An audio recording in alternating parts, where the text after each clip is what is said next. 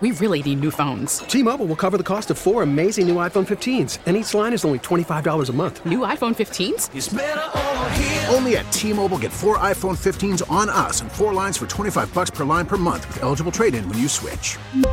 Minimum of four lines for $25 per line per month with auto pay discount using debit or bank account. $5 more per line without auto pay, plus taxes and fees. Phone fee at 24 monthly bill credits for all well qualified customers. Contact us before canceling account to continue bill credits or credit stop and balance on required finance agreement due. $35 per line connection charge apply. Ctmobile.com.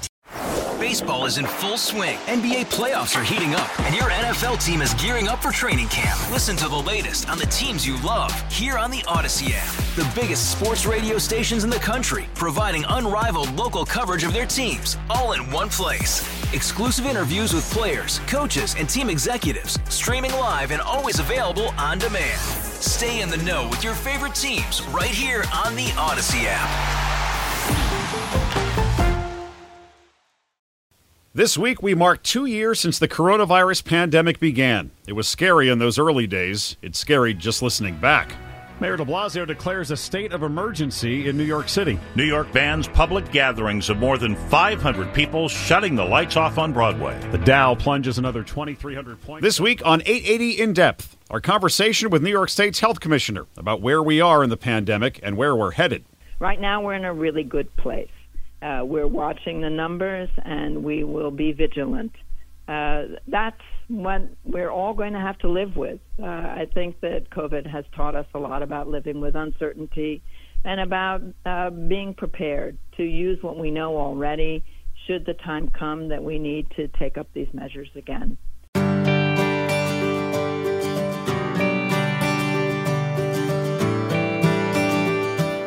Welcome to 880 In Depth. I'm Michael Wallace. I remember those early days of the pandemic two years ago, reading stories on the air that I could hardly believe. Governor Cuomo bans large gatherings of 500 or more. New Jersey and Connecticut ban gatherings of more than 250. Broadway goes dark. Performance. I also know this podcast tackled the pandemic early on in a big way. Here we are, two years ago, leading in depth with a conversation with former CDC head Dr. Tom Frieden. No one can predict the future with certainty. What we do know is that there is a risk that this could get very bad, and therefore we need to do everything possible now to reduce that risk. That conversation really stood out to us that day. The dominoes were just beginning to fall. What a difference two years makes. This week, our Peter Haskell sat down with New York State Health Commissioner Dr. Mary Bassett to hear her thoughts on where we are. It began this way What's the state of play right now? Well, things are really going in uh, the right direction. All of the numbers go down. Uh, we track a lot of different numbers, as you're aware. We look at the percent of people who are found to be infected, the number of people hospitalized. I pay a lot of attention to that. The percent of people who uh, test positive. We've had nearly two weeks of people, uh, of the percent positivity being under two percent. Uh, figure is 1.35 percent of all people who tested uh, tested positive. Uh, so everything is going in the right direction. We're we're in a pretty good place. What precautions do you think we still need to take? And at this point, what's overkill? Ah, well, as you know, we we still have um, have people wearing masks on public transport. Um, uh, the um, mask wearing is still in place on uh, on in the train systems. Our health workers, who, of course, are continuing to look after people who are hospitalized. Uh, we have uh, about 1,400 people who are still hospitalized with COVID across the state, and and the health workers are are masked. Uh, so, um, you know, we no longer have masking required in public indoor spaces. Um, New York City has also uh, relaxed its requirements in that regard. Um, I, I still want people to make their own decisions about wearing a mask, uh, and, and that would vary with your own circumstance. Uh, I can't imagine that we would ever want to walk away from uh, masking health workers until we really have very, very low numbers. Um, but um, but I do want people to feel comfortable wearing a mask uh, if they're in settings where they don't know what their infection risk might be. Uh, Should we expect to jump in case counts now that these restrictions have been lifted? It's really important that we look at these data every day, and I'm certainly looking at the number of people who test positive, who, as I note, you know, have have continued to to trend down. Uh, looking at other parts of the world, uh, like the United Kingdom, uh, they are reporting in certain populations, mainly older people, that uh, numbers of people testing positive is going, going up. Uh, so we certainly will keep an eye on that. Uh, that's um, that's going to be important. Do we expect any new surges to come at this point as the weather improves and um, and in the absence of any new variants? No, I don't think we expect to see anything spike in the way we saw Omicron spike, a new variant that hadn't been seen before if if I'm not mistaken, children five to eleven have a vaccination rate of about thirty five percent. How do That's we right. how do we assess their risk, and how do we protect them? Well, we've been vaccinating children to protect them against uh, uh, diseases that pose a, a, a small risk to them individually for a long time. And I really want to see us do better in vaccinating children against COVID. Uh, it's true, the risk in children is low. Uh, we want the risk in children to be as low as we can make it, and vaccines will help get us there. Uh, so that proportion, uh, uh, a little over a third of children vaccinated is fully vaccinated, is not high enough. Um, and I really encourage people to use this, um, use these vaccines to make sure that their children are as protected as we can make them. Do you foresee a time where mask mandates could come back? Could come back, and and what might lead to that? The question about whether mask mandates could come back is a really important one. And I think all people in leadership positions in public health feel an obligation to tell people that while things are going very well now, we've seen this before. We've seen uh, new variants arrive. There was Delta, there was Omicron, uh, and we've seen infection rates go up. Uh, so it may be possible uh, that we'll have that happen again, and in which case we will need to revisit the tried and true uh, public health measures that we have. Uh, they include uh, distancing, masking, uh, but things are going in a good direction right now, and uh, and uh, we are continuing to monitor the data as we have removed mask mandates, and um, things things look good. Uh, uh, You know, we it- can't predict the future. How about going back and revisiting mistakes that were made? How valuable is that exercise? We wanted to know about masks and the messaging that was used early on. How and why do you think this became a political issue?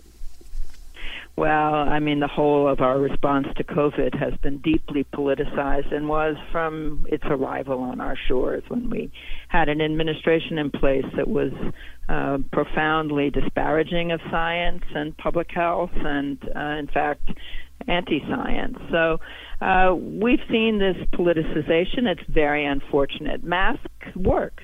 Uh, I don't believe that there's any question about that, but they're not the only strategy that works. We have vaccinations now. We have um, the idea of um, of watching, you know, our, ourselves in crowded places. Um, all of these are part of what's often referred to as a multi-layered response, and together they uh, have helped keep us safer, uh, particularly children in schools and.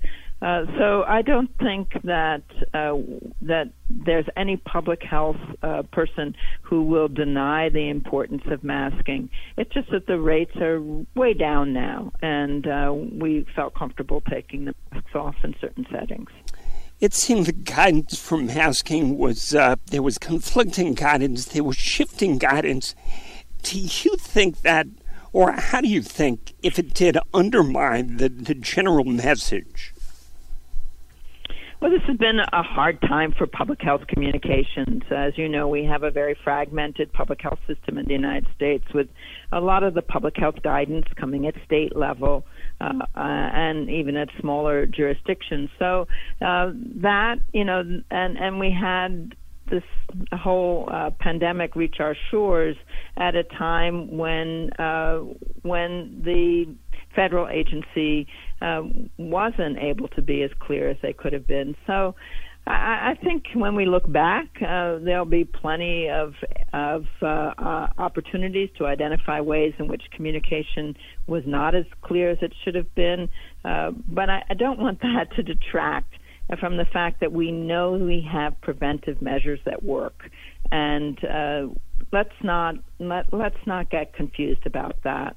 Vaccination works, masks work, uh, maintaining appropriate social distancing, um, uh, especially in, in, indoor spaces. Uh, uh, all of these work, and they all uh, are applied with an understanding of the context. How much transmission is occurring in our communities? How much of a burden is there uh, being borne by our healthcare delivery system? and, and, these are um, these are all laid out now uh, by the CDC, um, and they're all the measures that we look at in, in, New York State in considering what to recommend to the public.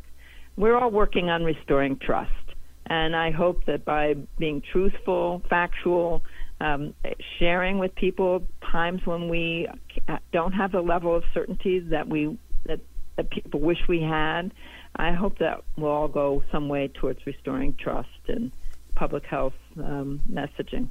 How important is that if public if, if trust in public health is undermined, what's the impact going forward, either with this coronavirus or the next one to come around? You know, trust is an important currency of public health. It's an important currency of government, and we've uh, had, um, you know, uh, situations in which people have lost trust in government and they've lost trust in public health leadership.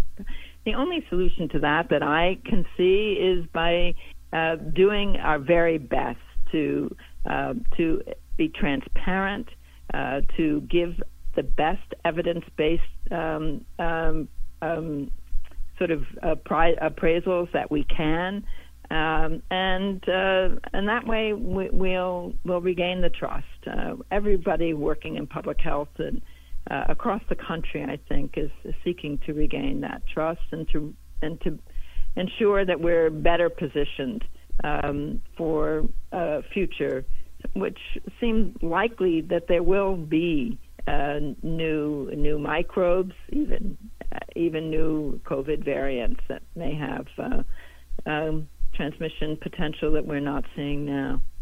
It's been two years since the city and the state shut down. What do you think we could have done better? Ah, well, that that's uh, one question is uh, did we shut down soon enough? Um, and uh, as you know, there have been analyses suggesting that a, a more rapid shutdown would have saved many lives. Uh, another, I guess, centers on the schools. Uh, we've all learned uh, how damaging remote learning was for children and the extent to which it may well have lasting impact and increasing disparities within uh, within our society. Uh, so, uh, you know, doing everything possible to keep children safe and in school uh, will certainly be a priority as we look to the future.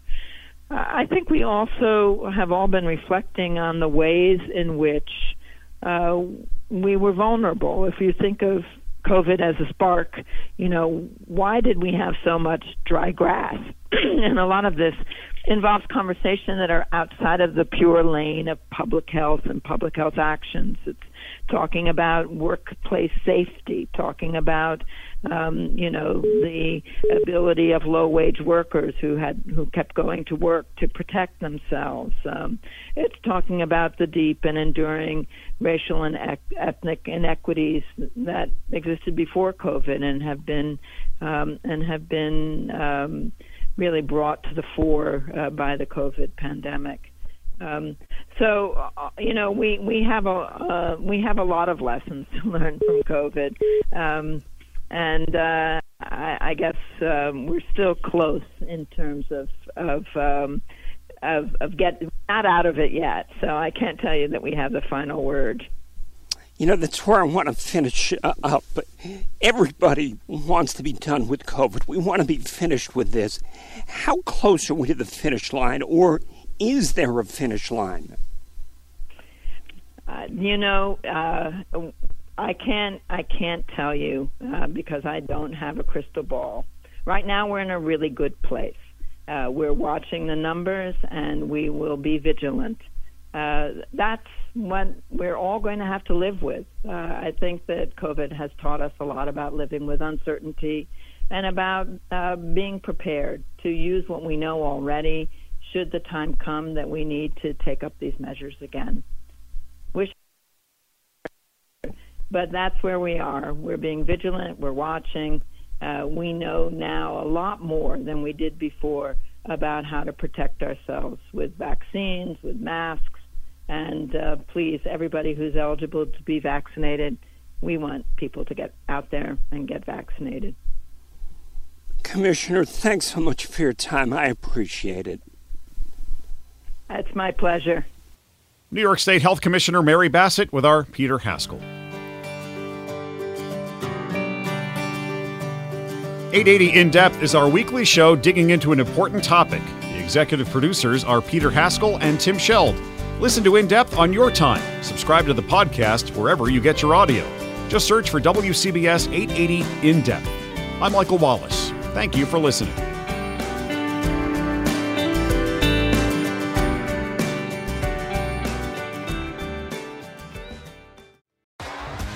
T-Mobile has invested billions to light up America's largest 5G network from big cities to small towns, including right here in yours. And great coverage is just the beginning. Right now, families and small businesses can save up to 20% versus AT&T and Verizon when they switch. Visit your local T-Mobile store today.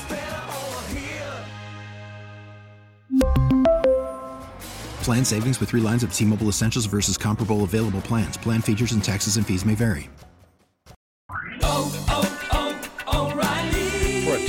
Vehicle's engine with a full synthetic oil change and save with Mobil One at O'Reilly Auto Parts. Purchase five quarts of Mobil One full synthetic motor oil and receive a $10 O'Reilly gift card after rebate. See store for details. With your Mobil One purchase, you'll also receive two times points during O Rewards Bonus Points Month at O'Reilly Auto Parts. Oh, oh, oh, O'Reilly Auto Parts. Hey, Rob Bradford here. I have set out on a mission with my good friends at FanDuel to prove what I have known for some time baseball isn't boring. Now I have a daily podcast to prove it with some of the most notable people in the baseball world screaming baseball isn't boring from the mountaintops or at least agreeing to come on our show. Players, managers, GMs, and yes, even the commissioner of baseball, Rob Manfred. It has been a constant wave of baseball's most powerful voices. So join the revolution, subscribe, and soak in Baseball Isn't Boring. Listen on your Audacy app or wherever you get your podcast. You'll be glad you did.